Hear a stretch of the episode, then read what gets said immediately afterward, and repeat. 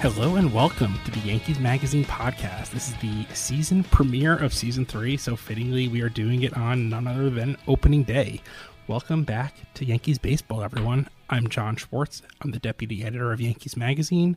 With me today we have Al Santasiere, the Editor-in-Chief. Hello. And of course our Executive Editor, Nate Maciborski. Hi there, everyone. Guys, happy Opening Day. Yeah, I can't believe it's really here now. Feeling him. Feeling the excitement. There's not enough hyperbole you can use for just the kind of feel when you get to this point, you know. We work pretty hard in the offseason. Fans work pretty hard in the offseason, kind of getting ready for this moment. The players obviously work hard in the offseason. And all of a sudden, I mean, it's here. Today, they played a baseball game. It's pretty remarkable. Yep. And from our perspective, we get to unveil everything that we've worked so tirelessly on these last few months, which is super exciting for us. One thing we're going to do on today's episode, we are going to take a first look, and by first look, we literally mean first look. We have not even looked at these ourselves yet, of the 2019 Yankees Yearbook and the April and Opening Day editions of Yankees Magazine. We're also going to hear from some of the fans who came through the turnstiles today. Are they still turnstiles? What do you even call them at this point? Who scanned their tickets today? Right. Yeah, it's all kind of electronic, right? Scan. Turnstiles. Yeah, walked through eventually, and we're going to hear from them what they're excited about for this season as it gets underway. And lastly, something those fans who came in will certainly enjoy. We spoke with Legends Hospitality Senior Executive Chef Matt Gibson about what kind of stuff you can find around the ballpark this year, what kind of stuff you can eat, how you're going to make sure not to go home hungry. It's your fault if you go home hungry. So you'll hear my interview with Chef Gibson, and the three of us will also chat about some of our favorite things to eat around the ballpark. So let's get underway. Nate, there's three pretty large boxes next to you that, again, we have not even looked at yet. This is very exciting for me, John. I mean, these things rolled off the printing press in Pennsylvania. Loaded them onto a truck. They backed it into Yankee Stadium this morning. I went out of my way not to open any of these boxes yet. I wanted this to be the first glance. So you guys are enjoying this with Nate right now. Where should we begin? Should we do the yearbook? I think it's Opening Day. I think it's Opening Day. Right. I mean, let's do it. I'm cracking it open. This is. I can't even imagine how well this is coming over in a podcast. Trying to give color commentary here. Nate has pulled out the first stash of books. He used a box cutter to get in there. He's ripping apart the plastic right now. For the folks who might not know, we do a special commemorative cover for our Opening Day program. It features a pretty awesome action shot of number 99, Aaron Judge, taking a hack. We did some special treatment to the cover, so it's got a really kind of cool textured feel to it. Hey, I'm sorry, Nate. Have you been speaking all this time? Because I'm just sitting here looking at Aaron Judge popping off this magazine. Me too. Why don't you start again, just because I'm sure you weren't saying anything when I wasn't listening. What we were going for was to have Judge just sort of, leaping off the cover. The background is kind of blurred and dulled, and I think our goals were met with this cover. This is... Just looking at it, one of my favorites. It is absolutely remarkable. It really brings out the excitement of, in my opinion, the most exciting player in the game, and it's just beautiful. Just to give a little bit of background here, this is a heavily stylized shot of Aaron Judge that was taken by staff photographer / photography editor Barry Schneiderman. His face... His eyes are just perfect in there. The bat, you see the real motion in. The ball is kind of suspended.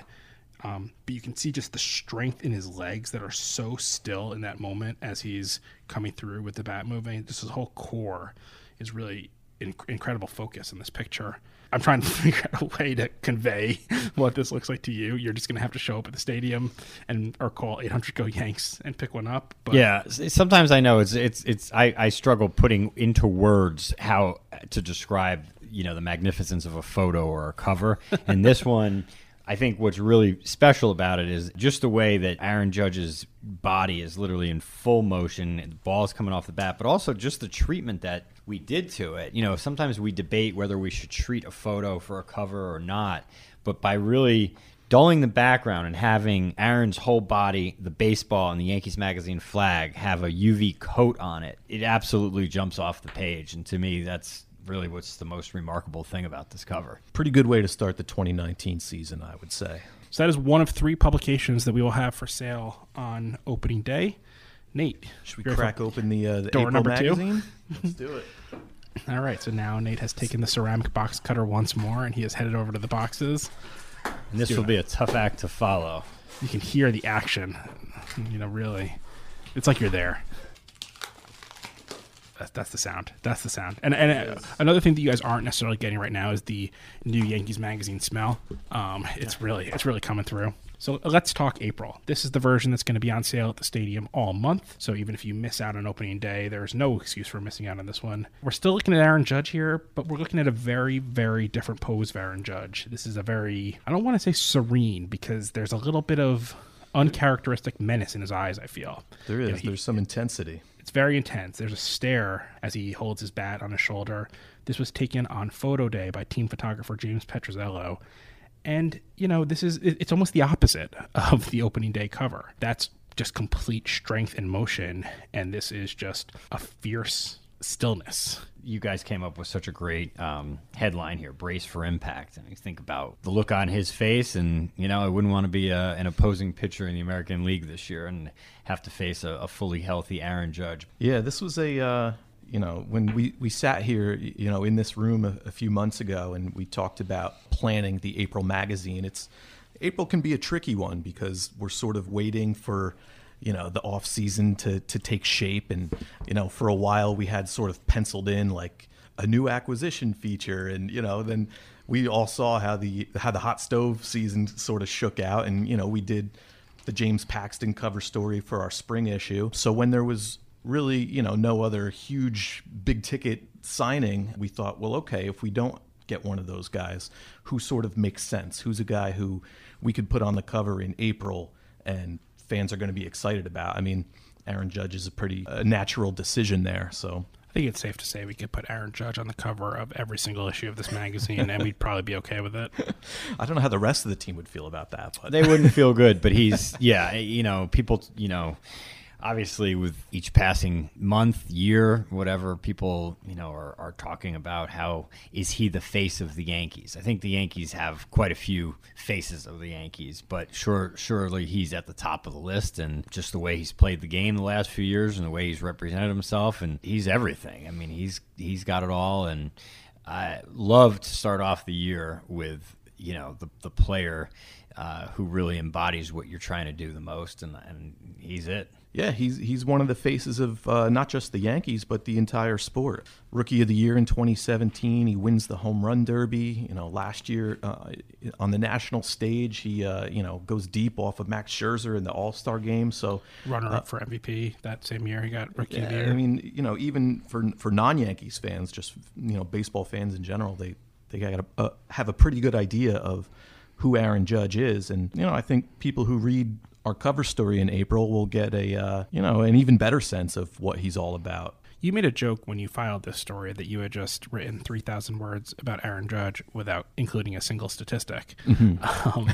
And, you know, pretty remarkable. Yeah. I laughed at the time, and then I read the story, and sure enough, that's not the story you wrote. And I think, I know from my own experience, I think we all can say here, Aaron Judge is an incredibly nice guy. He's the type of person who, when he walks past you in the clubhouse, he always looks at you, gives you a little tap on the shoulder, something like that, says hi, which is a small thing, but he doesn't have to. He's a gentle giant. He is. But he's also someone who doesn't really let you in that much. He controls kind of what he puts out there. Nate, your story is kind of, I feel like, the rare story that actually does try to get into not just what he does, but how he became the person who does that. Yeah, you know, as I kind of alluded to earlier with the April magazine, it can be tricky. It's not a new signing where it's a getting to know you type piece. All we knew after that initial meeting was like, we want a story about Aaron Judge. So from there, I kind of looked at, okay, well, what's Aaron been up to this off season? He's healthy after the wrist. He showed in the postseason last year that he was back to 100% health. But I was also interested to read that back in his home state of California, he had done a few events with extremely little fanfare. Which makes our job a little harder. Yeah, I've read a couple articles that were, I believe, in The Record, which I think is out of Stockton, California, near his home in Linden, that talked about a clinic he had done for youth baseball players, I think in November.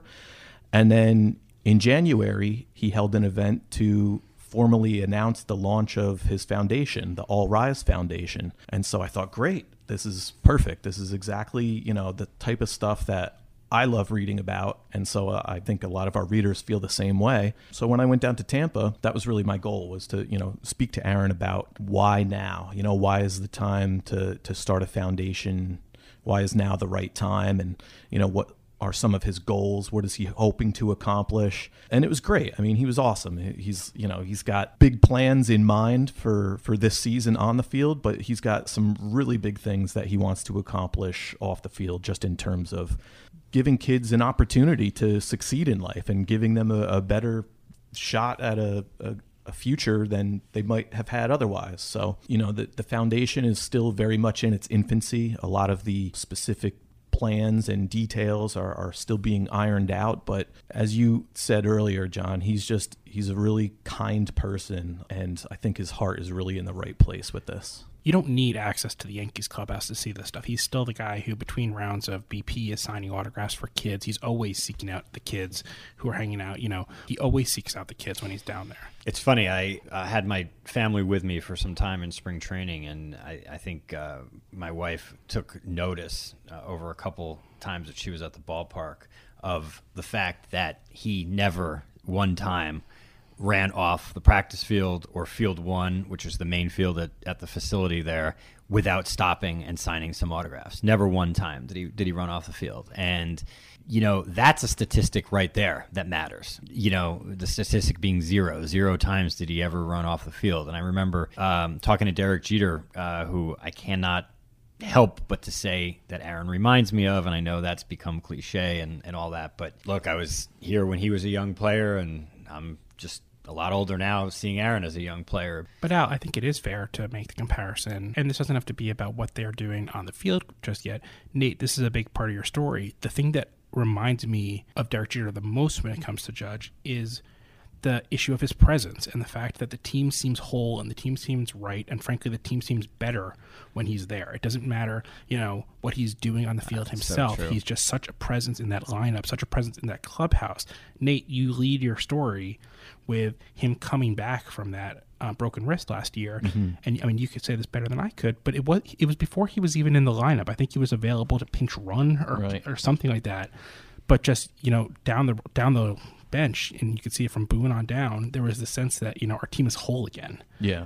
Aaron Boone spoke about that during spring training, about just the immediate difference he could feel in the dugout when the team knew that Aaron Judge was available to play once again for the first time in, you know, a month and a half or whatever it was. Yeah, just his presence alone. He brings an energy to the team, and I think a confidence. You know, I think if you're on a team with Aaron Judge, you're feeling pretty good about your chances out there, even if he can't swing a bat.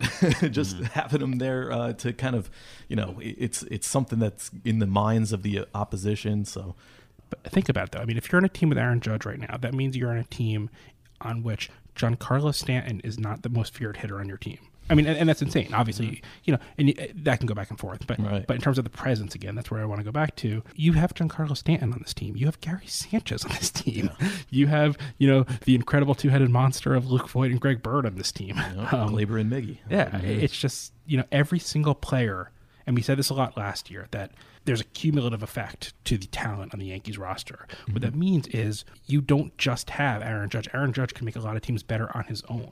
But when you have Aaron Judge, that means that, you know, there's a little bit less attention paid to Giancarlo Stanton. Mm-hmm. And when you have Aaron Judge and Giancarlo Stanton, there's a little less attention paid to Miguel Andujar, you know, and all these things. And suddenly, you know, your break in the lineup, if you will, it's Troy Tulowitzki, who's another guy that we wrote about in this issue. It's Gleyber Torres, who had, you know, just a remarkable rookie year last year. And you see it in the bullpen too. Okay, great. You know, so it's the sixth inning. So what does that mean? We're getting Adam Ottavino now? Like, well, that's how you end up with a number 9 hitter who hits 24 home runs. That's what Gleyber did last year. True. And I also think I'll have to say, you know, what would have happened had Aaron Judge not missed 7 weeks? How many more games would the Yankees have won? And again, I'm trying to spin this in a positive way, not looking back at, you know, well, you know, the Red Sox finished 8 games, you know, above this team and all that stuff in the standings, and the Yankees had to play a wild card game. But hey, if we have Aaron Judge fully healthy for the entire season this year. There's not a 7-week gap where he's not there. And who knows how healthy he was when he got back. I mean, right. You saw exactly. In 2017, I mean, when all the talk was, you know, oh, what did the home run derby do to him and that nonsense, whatever, when in reality, he was playing hurt for the entire second half, and he still was remarkable in the playoffs. Right, I mean, he was good enough to play. There's no question about that, but we'll never know how healthy he was. We'll never know. Obviously, we saw when we thought Gary Sanchez was healthy, he wasn't. So, I just hope... he's healthy this year. I hope he's healthy for this whole year. And if he is, I think it truly will change the dynamic of the entire division. And I think it would have last year, but I more positively hope and feel like it will this year. This feature is called Something More to Give. It's obviously, like we said, available in the April issue. So this is a really special issue. We have a couple more episodes this month when we're going to discuss some of the other features. I'll give you a preview of some of those maybe while Nate opens our third box, the big one. Here we go. So Nate's going to work on that box. We spoke about the Aaron Judge feature. We have a spring training photo essay, like I mentioned, the Troy Tulowitzki feature.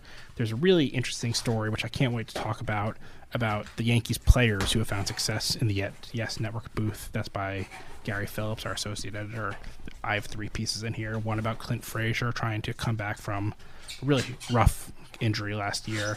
A Q&A with Nick Swisher about the 2009 season and World Series, and a story that we're going to talk about later this month, a special story about a special Yankees minor leaguer and the very strange, very rare decision that was made by Yankees owner Al Steinbrenner to let him keep his very long hair, going against all Yankees policies. I'm looking forward to talking to you guys about that one. But this is a publication, my friends. The time has come. Yeah, this is awesome. Congratulations, everybody. Yeah, right back at you. Right back at you. The 2019 New York Yankees official yearbook, celebrating on the cover 10 years of Yankee Stadium, all the way from 2009, the first game in the top left corner, to the bottom left corner, the current hero at Yankee Stadium, Aaron Judge. So, Nate, why don't you talk us through this one? The cover of the Yankees yearbook is obviously something that's very important to us, something that's very special. It's part of a long tradition going all the way back to 1950, I believe. These are, you know, collector's items. There's people who have every single year of the Yankees yearbook. So every year we strive to make a dynamic, awesome cover that people are going to be excited to add to their collection. And in planning out this one, you know, I thought about just the fact that, you know, it's now 10 years of Yankee Stadium. So originally we didn't know necessarily that was going to be the theme of the entire cover, but that's kind of how it ended up playing out. We went through many, many different ideas and versions and iterations. And the one that we arrived at, I love, because it's one of those covers you could spend a good amount of time looking at and, you know, saying, oh, I was there for that, or, oh, I remember that moment, or, oh, I wish I was there for that. So let's do it. We're going to start in the top left corner. And obviously, as with everything else we've discussed, this is really better if you're looking at your own New York Yankees yearbook, which conveniently you can purchase at Yankee Stadium at 800-GO-YANKS or yankees.com/publications. Top left corner, we have the general view shot of the stadium from the very first game there. April 16th, 2009. Actually, prior to even the first pitch of the first game here. Yeah, it's baseline introductions, full crowd at Yankee Stadium, the beautiful big American flag banning the outfield. It was a beautiful shot. Second row, one of the truly iconic moments at the stadium. We have Andy Pettitte and Derek Jeter heading to the mound to go get Mariano Rivera for the last time. That was a, I remember having to dab my eyes during that moment. Me too. It does get dusty in that press box. That's not your fault. Moving along, we have Mr. Derek Jeter connecting on hit number 3000, which he sent into the left field bleachers. Is that correct? Yes, he did. Unbelievable. The first and still only Yankee to reach 3,000 career hits, and he did it with a home run off of David Price. And somehow an even bigger moment than that, one over to the right, we have the celebration in 2009 on the mound when the team won what is so far still its only World Series championship here at the new stadium. Yeah, they'll be working hard to rectify that this year. Yep, exactly. Next row down, we have the big man himself on the mound, Mariano Rivera, celebrating save number 602, which broke Trevor Hoffman's record, and route to setting a final tally of, correct me if I'm wrong, 652? I believe that's the number, yeah. I just want to add, that is one of my favorite photos. Mm-hmm. It's not actually my favorite moment that's represented on this cover, but it's one of my favorite photos, and I probably talked about this every time we looked at one of the proofs, but just how the background captures so much of the moment. You have this huge, giant scoreboard that says, congratulations, 602 career saves.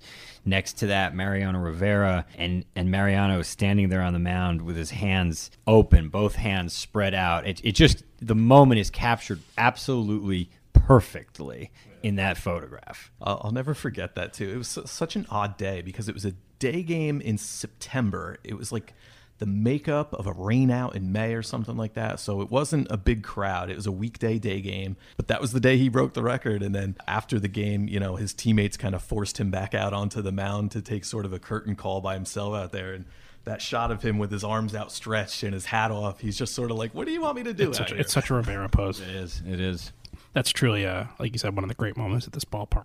A much sadder moment, of course, came right after the All-Star break in 2010. There was a ceremony at home plate as the team remembered George Steinbrenner, who had passed away during the All-Star break, and also Bob Shepard. The picture we have there is Derek Jeter addressing the crowd, something he did so many times, both at the old stadium and the new one. He really, in addition to being the captain of the players, he was really the voice of the players, too, in a lot of ways. And whenever something needed to be said to the fans here, Jeter always stepped up and did it, much more so than he ever would with the media.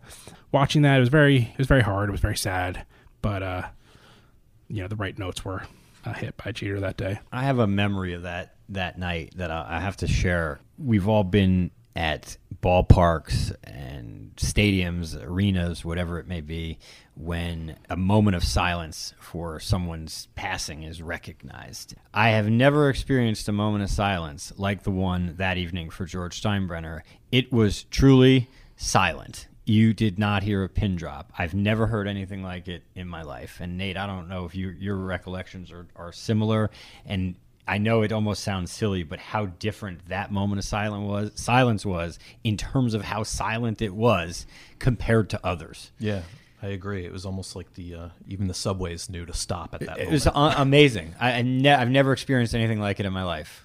Well, I'll go a little faster down the bottom row. We have a curtain call from Aaron Judge, Didi Gregorius and Brett Gardner celebrating Didi's incredibly, incredibly dramatic home run in the 2017 AL wildcard game. That's after the Yankees fell behind 3-0 in the first inning and came right back in the bottom of the first with the 3 runs. And then we have Alex Rodriguez hitting his own 3,000th hit, which was also a home run. It was. Good year for A-Rod. Yankees yearbook cover, getting married soon, right? There it is. Pretty solid season. And finally, of course, you know, you're not going to see a better moment, I think, that doesn't involve an actual World Series championship than what we have in the bottom right corner, and that is Derek Jeter's walk-off hit to essentially end his career. And that one, to me, stands out because it was truly a fairy tale type of moment, almost unbelievable that it could have even happened. Drop the almost. It was completely unbelievable that it happened. I remember, and I guess February or March of that year, when Derek, shortly after he had announced that it would be his final season, they, you know, sent out an email around here with an offer to purchase tickets for the regular season. And immediately I thought about, you know, if that's his final appearance, if we don't, you know, make the postseason, I really want to be there as a fan for his final home game. So I bought 4 of the cheapest seats I could get. They were literally in the last row of the upper deck right behind home plate. And, you know, I ended up bringing my wife, who was with me in virtually those same seats for the last game at the old Yankee Stadium. I'll talk about like the best $20 I've ever spent or whatever. Amazing. I'm basically the exact flip side of that story. When that email came out, I looked at my calendar and realized, oh man, that's Rosh Hashanah, which is, you know, I assume most people recognize, but that's a big one on the Jewish calendar. Yeah, and, yeah. You know, I knew I wasn't going to be at the game that night. And I mean, there were just so many things that I remember not being there, and like, that it looked like rain all day. And it's like, I remember we were getting emails all day from the very, very top people at this company about, you know, at this moment, it looks like the gates are going to open on time. And everyone always asks us, you know, hey, what's happening? You know, are the gates going to open? And the answer is we have no idea. Like, we never find out until it's on Twitter, like, that the game was canceled. And on this day, I think they knew that everyone was curious, that they were, like, informing all of us so that we could tell, like, our clients, yes, come. We're going to play the game. We're going to play the game. We're going to play the game. Again, I'm following this on my phone from home. And I'm just sitting there, you know, we have this big festive holiday meal, and I'm just kind of sitting there on my little iPad mini watching the game down in South Jersey. And there's that slight tinge of, you know, oh man, let this not be like the ultimate classic moment that I'm not there for. And I'm just watching it happen, and I'm just like, oh my God, this is too perfect. This is too perfect. This is too perfect. And suddenly, you know, I'm sitting with my wife, and again, we're watching on this iPad. And there was that moment when, after he kind of like got to, you know, wave and kiss the crowd, and all of a sudden you see the other members of the Core Four who were out there on the warning track. And they were just kind of standing there waiting for him to kind of cross over in a sense. And my wife said to me, and it's just like the most perfect reference. She's like, this is Field of Dreams. Like, yeah, this is literally he's crossing over right now. And once he takes that step over to them, like, that's the end. I was really glad to not be in the press box for that moment, because I was screaming like I was 10 years old, and my wife even like glanced sideways at me. I'm like, do you realize what just happened here? Like, incredible. What a way to go out. The only way it could have been scripted better is if that walk-off hit put them into the postseason. Yeah, like, sure. That's the only single way that moment of a regular season game could have been better than it was. But then we might not have ever known ahead of time that when his last game at home was going to be. I felt the same way. Of all of the 3 years, you know, up to that point, at least the 3 years that I have been here, since I started in 2003, up to that point, that we didn't make the postseason.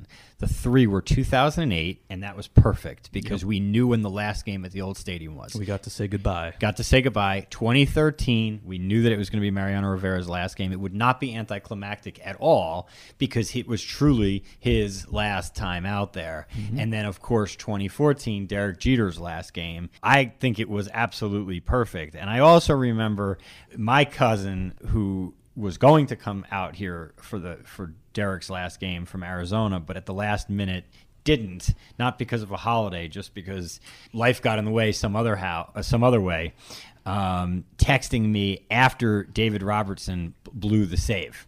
And he was like, basically like, now I know how this is going to end. I'm not there, and I know. And I felt the same way. Every single person knew how that feels. When we fell behind, it was just like, you absolutely know that not only are we going to come back, but Derek Jeter is going to be in that situation, and that's it. For me, it reminded me of something else that was a little bit different. Before I worked for the Yankees, I was in the media relations department of the Baltimore Orioles in 2001, and I was there for some similar festivities with Cal Ripken's last game, except for the fact that in his last game, we, meaning the old we, the Orioles, the team that I worked for, playing the Boston Red Sox. And although I can't remember the exact specifics of the game, what I do recall is that Brady Anderson batted in front of Cal, and he came up to the plate with two outs and the bases loaded and with an opportunity to bring Cal to the plate, who would have been the go-ahead run. Unfortunately, Brady Anderson struck out, and Cal never got that at bat.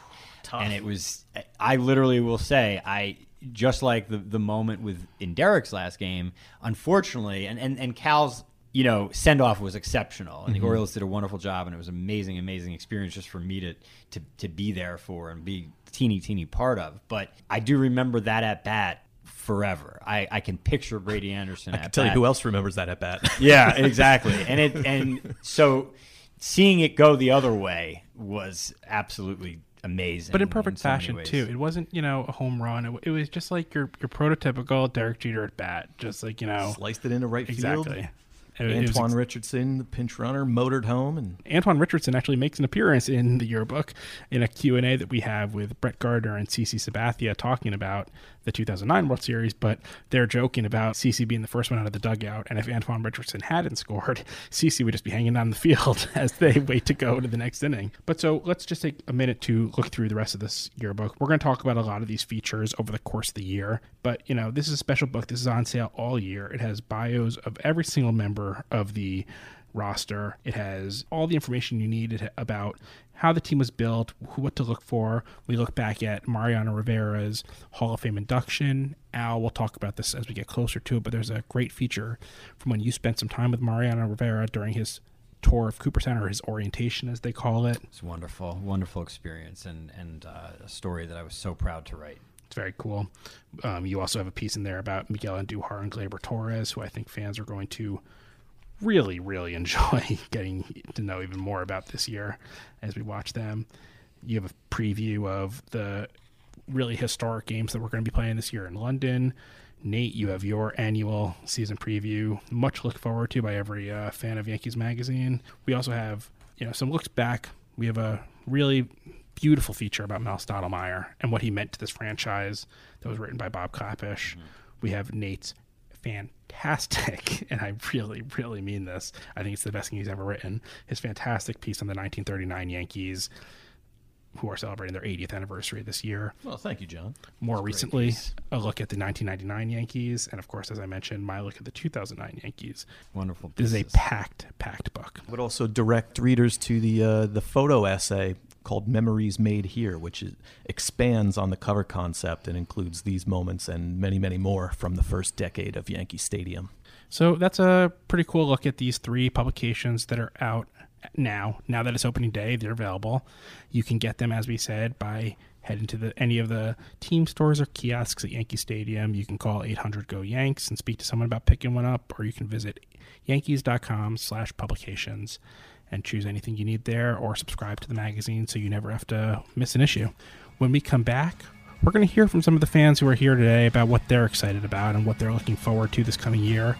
And then later, we're going to talk to Chef Matt Gibson about some of the items that you can purchase this year when you come through the gates here at Yankee Stadium. So stick with us. Hey, this is Giancarlo Stanton. You're listening to the Yankees Magazine Podcast.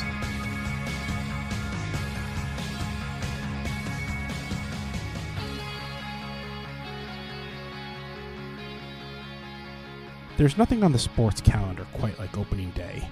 Everything's kind of perfect when you show up to the stadium, and you get to watch the players getting back into the routine, enjoying batting practice, seeing all the people come in. There's all the bunting, the smells of the stadium. It's kind of a perfect day. And as you might expect, it's even more special for the fans who come through the Yankee Stadium gates. Before the game started, we had a chance to talk to some of the biggest Yankees fans about what they expect for this coming season. Leading off on this opening day, Donna Mascarella. How many times have you been to opening day? This is my 23rd consecutive. 23rd consecutive? Yes. You got that right from memory? Yes. What's the best one? Oh, wow. Probably 97, only because they raised the flag from the 96 World Series championship. So if this is 23rd in a row, is 96 your first or 97? 97 was my first. So the first one's the best? Yes. Who's your favorite player on this team? Aaron Judge. Okay, what if I told you that Aaron Judge had too many fans and you had to choose someone else? Severino. You gave up on Judge so fast. I can't believe how disloyal you are. No, it's not disloyal. I love the whole team. I Gardy, too. So, I love them all. What's going to happen this season? Oh, the Yanks are going to take the AL East easy. What's the best part about opening day? Oh, gosh. Just the fanfare, the excitement, the being back home. You've been to 23 straight opening days. A lot of those opening days are midweek afternoon, like today it's a Thursday. How many lies do you have to tell to get to 23 straight opening days? Oh, quite a few. I've been sick a few times. We've had boyfriends sick. We've had, I had to miss school because the car wouldn't start. Yeah, it's been interesting. But you do what you got to do. Well, thank you so much and enjoy your day today. Thank you. Next, we had Christian Pelias, an 11-year-old fan who's been to more than his share of opening days already. How many times have you been to opening day, Christian? 5 times. You've been to 5 opening days? What are you, 7 years old? I'm 11. You're 11 years old. You've been to 5 opening days. Yeah. It's hard not to notice, though, it's a school day. How did we get out of school today? He just picked me up. Father of the year right over here. I love it. Who's your favorite player on this team? I'll say Aaron Judge. Okay, everyone says Aaron Judge. Who else do you want to say? I like Stanton, too. What if I told Aaron Judge that you just said he wasn't your favorite player? Then he might beat me up. Okay, he's not going to beat you up, but it's okay. You can stick with Aaron Judge and Stanton. What do you think's going to happen this season? The Yankees are going to win the World Series. Why do you think that? Because we got so many better players like Tulowitzki, DJ LeMahieu, and all those good players. What's your favorite thing you're going to eat today at Yankee Stadium? A cheeseburger.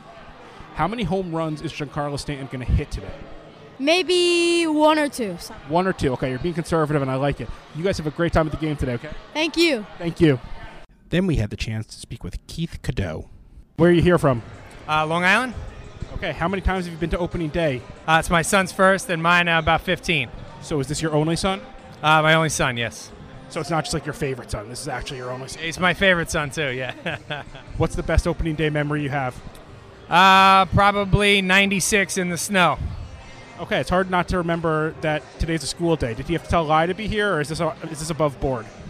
Yeah, well, it's above board, but yeah, he's. We didn't tell too many people that he was coming out of school today. Well, no one listens to this, don't you worry. What are you expecting out of this season? Honestly, World Series. Champions, yes.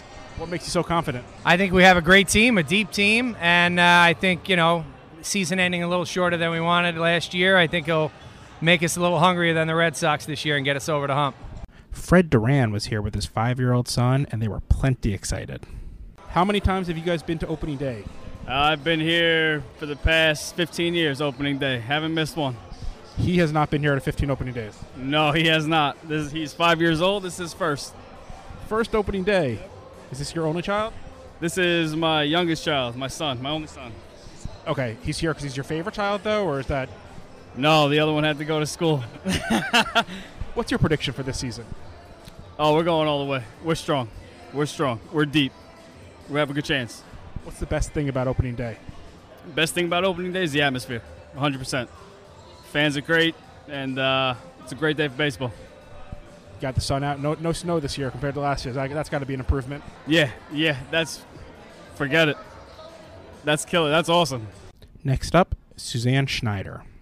So welcome to Opening Day. How many times have you been here for Opening Day? This is actually only my second because I'm recently retired. What are you most excited to see today? Oh, I just want to see a win. That's the bottom line. Who's your favorite player on this team right now? It's got to be Aaron Judge. It's got to be. He's just amazing. What if I told you that Aaron Judge already had too many fans and you have to choose another fan?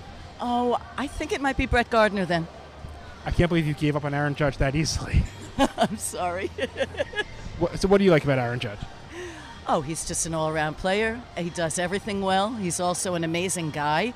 Everyone says he's a leader in the clubhouse and just a good person. Game 1 of 162. What's your prediction for the record this year? Oh, I think we're going all the way. All the way, absolutely. It's our year. Thank you so much. Happy Opening Day. Then we had Mike Augustine, who told us about a nice family tradition that he's getting started. So I couldn't help but notice you just bought a Yankees magazine. Do you do that every time you come to the stadium? Most of the time, yes. What about it do you like? Well, I like to read the articles, look at the pictures, and I like to keep score. Very nice, very nice. How many times have you been to Opening Day? This will be my third consecutive time, and I've pledged to my kids that it will be a family tradition from here on out. How old are your kids? 16 to 23, and I have 5 of them. So at least one of those kids is sneaking out of school today, right? Yes, sir. That's a good parent right there. I like it. What's your prediction for this season? My prediction for this season is definitely Yankees winning the division for the first time in 8 years, and I want to go all the way and win the World Series. Who's your favorite player of all time? Of all time, Derek Jeter. What about on this team? I like Gleyber Torres the best. I think he's got a very good future ahead of him. He's got a good head on his shoulders and excellent skill level. And finally, John Chesar, who showed up with his son Patrick from Baltimore to watch the Orioles play the Yankees. But don't worry, they were decked out in full Yankees gear. So how many times have you been to Opening Day here? Opening Day, I think this is our first time ever being at Opening Day. And it just so happened that you're coming to see the Orioles play against the Yankees? Yeah, we're big Yankee fans, and we used to live in the New York metro area, but we came up from Baltimore. We thought it would be cool this year. What's your prediction for this season? Yankees are going to win it all. Now, is this your son over here? Yes, that's my son Patrick. So is Patrick your only child? No, he's one of 4. But Patrick is the child you like best, is that correct? Is that why he's... Absolutely. Congratulations, Patrick, on that. What are you most excited about today? Seeing a new season. Last year they were good, and this year I think they'll be even better. The starting pitching is better. The bullpen is lights out. And it should be a fabulous season if we can stay healthy. Opening Day is just one of 81 home games this year, but it's certainly the most special. I think you could probably hear that in the voices of all the fans who are excited to kick things off. When we come back, we'll have Chef Matt Gibson from Legends Hospitality talking about all the incredible things that the fans who are here will be eating this season. Hi, this is Aaron Boone. You're listening to the Yankees Magazine Podcast.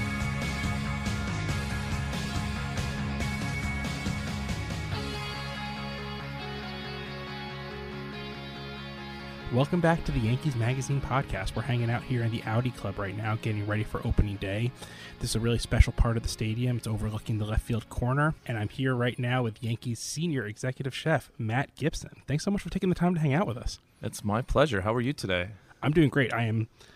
We just came from a meeting to plan out our May issue of the magazine, and as all good writers do at these meetings, we had a big box of munchkins. So now that I'm sitting here enjoying the incredible menu that you guys have produced for this coming year at Yankee Stadium, while I was not hungry when I started this meeting, somehow I am now. I'm very impressed. Well, I feel bad I didn't bring any food to this party. No, you brought plenty of food at the Taste of Yankee Stadium event earlier this week. Indeed. I'm really curious what I don't want to get too deep into cliche here, but, you know, it's right there in the song, you know, peanuts and Cracker Jack, and obviously, as a society in baseball games, we've moved past that. But fundamentally, what is it that you're trying to do when you're looking at the entire stadium as a place to get food? Well, I think ultimately, at the end of the day, our goal is to make sure everyone can enjoy themselves. So, you know, we have the core fans, and they've been around for decades, and they'll be around much longer past when I'm out of here. But peanuts, hot dogs, Cracker Jacks, chicken fingers—it's a staple. Some people, I mean, when I go to a baseball field, it's a hot dog and a beer for myself. But in this day and age, and with social media, and it's a great time to be the chef of a baseball field. I mean, you have people that come to the stadium to really just mosey around and just try different things, try different hospitality experiences. And ultimately, you know, this group of people are becoming, you know, much more pronounced and larger, and we have to appeal to their taste buds. When do you think that moment changed, when it stopped being ridiculous to think of an incredibly delicious Mighty Quinn's rib sandwich at a baseball stadium? I think Yankee Stadium was kind of the predecessor, or maybe not predecessor, that's probably the wrong word, I'm trying to use big words here, was ultimately, you know, kind of set the trend in 2009 when the stadium opened. I mean, you know, a full-fledged sushi concession stand was not normal for baseball, wasn't synonymous with baseball. And you look at it now, and then every single stadium has sushi. And I think, you know, Yankees kind of started that trend. And then, you know, we had a full-fledged butcher shop in the stadium. You know, I don't know how many other stadiums do that. I don't think a lot of them do them, if any of them do it at all. So, you know, I think in 2009 is really when you started to see kind of the birth of the new baseball fields. And the good thing about this stadium is every year we continue to evolve and update it, and, you know, just make sure that it's current. What is the line, in your opinion, between producing good, interesting, unique ballpark fare and producing just novelty things like a 25-inch hamburger or hot dog that you can say you did, but no one in the world is actually going to ever eat that? Right. I feel like it was a trend, you know, 4 or 5 years ago, when every stadium kind of had these like over the top, like almost like it should be a contest if you can finish eating this, right, and let alone what the retail value of that's going to be. You know, I think there is always some stuff that we can incorporate into our menu that creates a buzz, and that's kind of fun. It's, you know, quote unquote Instagram worthy. But at the end of the day, I think it's just it's making good food and making it, you know, approachable to all of our fans. And you know, instead of making. By the way, I love the opening day sounds that you're. Well, it's great because it's actually because the stadium's coming back to alive. You know, exactly, it's been dormant for months now, and it's like this is the exciting part of the stadium. It's a thin line. It's a thin line, and we've done it, and ultimately it doesn't necessarily sell, and you find that the fans aren't really, you know, gravitating towards it. So what we're wanting to do is just find the synergy of what are they gravitating towards, and really trying to figure that out, and then offer it in as many different ways, shapes, and forms throughout the stadium as possible. So give me a little bit of your background. How long have you been with the Yankees? How long have you been doing food on this scale, in a sense? I started here in 2010. Okay, so after the stadium. The year after the stadium opened. I'm originally from California, new to New York when the stadium first opened, and sad to say, I never actually even stepped foot in the old stadium or watched a baseball game before. From a culinary perspective, you weren't missing much. That's what I've heard, but I mean, just to enter the building that had so much history, and that was there were other reasons to go to the stadium. Yeah. Started in 2010 and kind of worked my way up the roster here, and you know, I actually. I mean, I met my wife here. We have the same schedule. It's probably the only one of the huge reasons why we're still together, is because she understands the craziness of of what this job demands. And it's a lot of fun working here, to be honest with you. Do you consider yourself to be the chef of a restaurant or 15 restaurants or 37 different restaurants within the stadium? How does it work? Well, ultimately, as a senior executive chef, I have the ultimate responsibility of all the food offered here at the stadium. So it's a huge thing to accomplish. And, I'm lucky enough to have some incredibly talented chefs that I surround myself with that help, divide and conquer, because this is a big building. There's a lot of food here. We have a lot of staff that comes in, and we have a lot of fans that come in and demand the quality. If you were, I'm sure this happens to you all the time. You have a friend who's, hey man, I'm heading out to the stadium today. What should I eat? I usually stick them in the outfield with some of this, the new social gathering areas. I mean, we have our bao buns there. I think those are fun, inventive, approachable. As well as, the dingers, the sliders that we debuted a couple of years ago. But I just push them to move around and walk around the stadium. And that's not just because I don't want to talk to them and sort them out. But, at the end of the day, there's so much that this stadium has to offer. And, I want people to walk around and experience it. I got to say, not to play any favorites here, the Impossible Burger 2.0, I guess we're supposed to say, from Bear Burger, just blew my mind. I mean, how, as a chef, as someone in this space, how impressed are you with not just the advancements that you guys can do in terms of taking the ingredients and doing something with them, but the actual ingredients that you're being provided with around here? Well, ultimately, this Impossible 2.0 burger is new uncharted territory for us chefs, because it's an actual product that eats and cooks like real meat. I mean, it actually quote unquote bleeds. They make it with beet juice. I was gonna say, yeah. So that it has this when it's cooked properly, it has this rose hue to it. If I didn't tell you there wasn't meat in it, I don't think you'd be able to tell. Not a chance. I actually live near a Bear Burger and went there the other day with my family.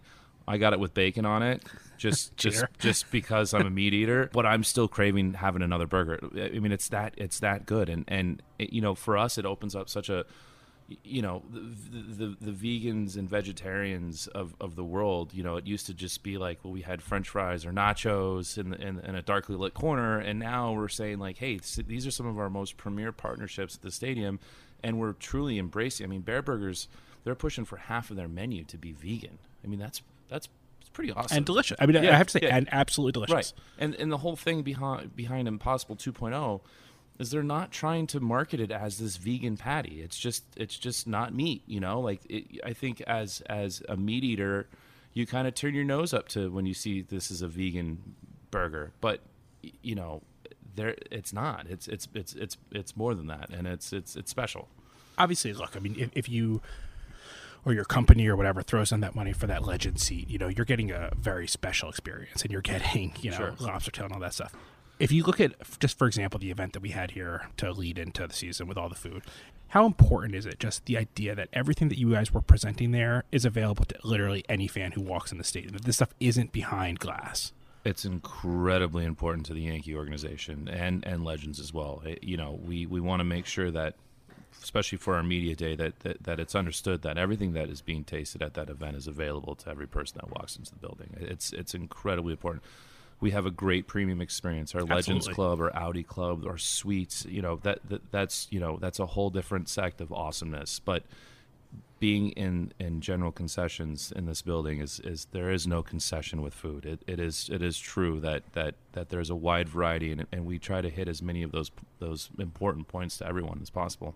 Look, I mean, Cracker Jack is still served in a bag. I mean, so you're not really getting your hands on that. But even something like a hot dog, how has that changed, do you think? I mean, I certainly remember going to, whether it was Yankee Stadium or Shea Stadium, and just these just sad, wet hot dogs or things like that you would see, coming out of there. How has, the ballpark staple experience changed, in your opinion? Sometimes simple things are hard to do right, and when you kind of glitz these things up, it's easy to kind of bury it underneath all the fun and interesting toppings. So, when you look at a burger, when you look at chicken tenders, when you look at hot dogs, the Yankees, they want to align themselves with premium products, and it absolutely shows. You look at chicken tenders. I mean, there's hundreds of different types of chicken tenders. Last year, I actually went down to Alabama to work with the people that make our chicken tenders to reformulate our chicken tenders to get what we wanted. You know, we wanted a premium white meat. We wanted less breading, more chicken, a different flavor profile. So that was a really interesting experience of going to, you know, a facility that I mean, they just bred hundreds and hundreds of tons of chicken tenders throughout the year, and for them to make a custom formulated batch for here at the stadium is super cool. So, you know, that ultimately goes back to, you know, the fundamentals of a baseball park and how we can make the food the best that we possibly can. There are 29 other teams doing this, obviously, at different scales, but they're doing this. I say nothing of all the other sports. How in tune are you with what all these other, you know, venues are doing? Well, it's an incredibly big field, but a very small pond of people in it. And, you know, when Legends was created by the Yankees and Cowboys, you know, we didn't want to be the biggest. We just wanted to be the best. And food and hospitality, it's incredibly integral to the hospitality experience at the ballpark. You know, the product on the field is the product on the field. The facilities are the facilities. You know, lucky for us that we have a great building, a great team, and tremendous food. So we're out there. We're looking.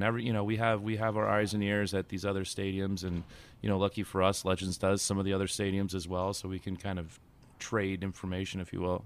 Seems like every year there's an increased focus on making sure that there are healthy items that get onto those menus too. How have you seen fans' interests change in those ways? I mean, obviously you're still presenting them with these crazy opulent options, but, you know, to making sure that there's, you know, the Melissa's Farmers Market, and making sure that there are this year wraps and things like that, you know, for different fans who want different things. How have you seen that interest grow? I think, you know, if even in the last 5 years you've seen a lot of requests for healthy items, but no one ever bought them. And now you're looking for more and more requests for healthy items, and people are buying them. And the last few years, we've really expanded our grab-and-go selections throughout the stadium. And that's a great opportunity for us to provide, you know, some gluten-free salads, some healthy salads, some wraps, some kosher, you know, more expanded kosher items. So you definitely see it in the way that the guests are perceiving it and they're purchasing it. So, you know, we just want to continue to keep giving them options throughout the stadium again. So, you know, there's the old saying that, you know, people will enjoy a restaurant because of the food, but they'll come back because of the experience, in a sense. You know, do you expect people to leave Yankee Stadium thinking about the game they saw, or do you want them also thinking about just the high quality, delicious food they got a chance to eat when they were there? I think it's a different approach for every fan that walks in the building. It you know, You have the guy that sits down at his seat, eats the hot dog, just doesn't leave his seat and watches the entire game. And then we have fans that don't even sit down, and they just wander around the stadium. So, you know, I think for every fan it's different. And, you know, I would like to believe, and I've seen it. I mean, from the minute that a fan walks in the building, they're greeted, and on their way out, they're thanked for coming into the stadium. So, you look at, you know, not only the food, hospitality, but the greeters and the security guards and everyone. It should be a phenomenal experience for everyone that walks in, and I see it every day, and it's half the reason why I've been here as long as I've been here. I've been here 5 years now. I was coming to the park in 2009 when it opened. Certainly I have memories of the old Yankee Stadium. It's pretty remarkable what you guys are able to do on the scale you're able to do it with, the, you know, just taste and quality of the product you get here. It's a, you know, hopefully the Yankees give fans a lot of reasons to enjoy coming out here this year, but I can assure you, even if it doesn't always go well that night, you can always eat well here. So thanks so much for taking the time, and happy opening day. I know that if you're anything like us, this has been the busiest week of your year. Yeah. But it is kind of nice to get rid of the busiest week of your year in March, right? Well, I work at a baseball field, so I want to play baseball. Let's go. Like, we're all excited. There's a buzz in the air, and, you know, just getting past opening day is going to be huge for us as an operation. Matt Gibson, thanks so much. Awesome. Chef Matt Gibson. Thank you. All right. Well, you guys, when you head here, when you bring your family here, Nate, you know, what's your routine? Well, first off, big shout to Matt Gibson. He is an invaluable contributor to our publications. Most of our recipes of the month in the monthly magazine come courtesy of Matt. He's just a great friend to the publications department, and is really excellent at what he does. For me, I mean, you know, I'm old school. I'm a hot dog and a beer guy. Like, that's generally my go-to. And I know there's a lot more exciting options these days, and I've had a chance to try out a lot of them, and none of them have disappointed. But you know, when I'm coming to a ball game, I like to watch my Yankees with a hot dog and a beer. Nothing wrong with that. It's a tough act to follow, and the reason it's a tough act to follow is because I am the same guy. And one of my favorite things to do, now that I have been working for a baseball team for so long, is go to one of our minor league affiliate games so that I can have a beer while at a ballpark, because I can't do that here. I'll share something that I don't even think you guys know. I have been to every single Yankees opening day game since 1992. That spans high school, college, graduate school, internships. It was really a shame that you missed this one, but you'll get better. Don't worry about it. Thank you. Internships, jobs with other teams. I've been here for every single one since 1992. That's quite a streak. Thank you. That's some cold ball games you've sat through. Very, very. 1996 is unforgettable in the snow, and Andy Pettitte pitched such a great game, and George Steinbrenner had Bob Shepard announce to the crowd that anybody who stuck it out till the ninth inning was getting complimentary tickets to one of three games later that year. I did not pick the game that I wish I did, which was Doc Gooden's no-hitter. Picked the game that somebody gave up quite a few hits in. But it wasn't Doc Gooden's no-hitter, although that was one of the three options. Wow. That, you know, stands out so well, and so many of the other ones, including the first one I worked as an employee, which is equally as cold, 2003, when Hideki Matsui hit a grand slam. Yeah. I'm a hot dog and a beer guy just like you, and this is a great place for it, but there's so much more. I'll share that my family has been to quite a few opening day games in the last couple of years, obviously ones that I've been working. My son is a cheesesteak connoisseur and has enjoyed that here at Yankee Stadium, not just on opening day, but many other games. So I'll add that just to be a little bit diverse here, Nathan. Wow, are you two worthless? Well, I'm a creature of habit, as you know. So. Well, yeah, I do know that. So as you just heard when I was talking to Chef Gibson, I'm going to throw the ultimate curveball here, which I never would have guessed when I went to that event. I'm telling you, I'm putting down a marker right now. I think the most remarkable item we have at the stadium this year is the Impossible 2.0 burger from Bear Burger. It is just so hard to believe that's a vegetarian patty. It's delicious. It was fun. It was, you know, I think good for the world, which is not a bad thing. So, you know, there's any number of options you can get here, anything from Cracker Jack to sushi rolls. You're not going to go wrong, but my sleeper pick is that Impossible Burger from Bear Burger. Guys, there are 80 more games here this season where you can head out to those concession stands and find new things to make you happy besides for a beer and a hot dog. Nate, we'd like to ask you to please stop drinking beer at the office. But besides for that, I mean, that, you know, you should know better. For everyone else, by all means, please get some beer when you're at our office. And pick up a yearbook. Yes, definitely. Pick up a yearbook while you're out here. Also, you can call 800-GO-YANKS to pick up any of the magazines you need, pick up your yearbook, subscribe. We really appreciate it. You can also go to yankees.com/magazine, where you can read all of our long-form content, or yankees.com/publications, where you can order magazines, subscribe, anything you need. Please, please, please subscribe.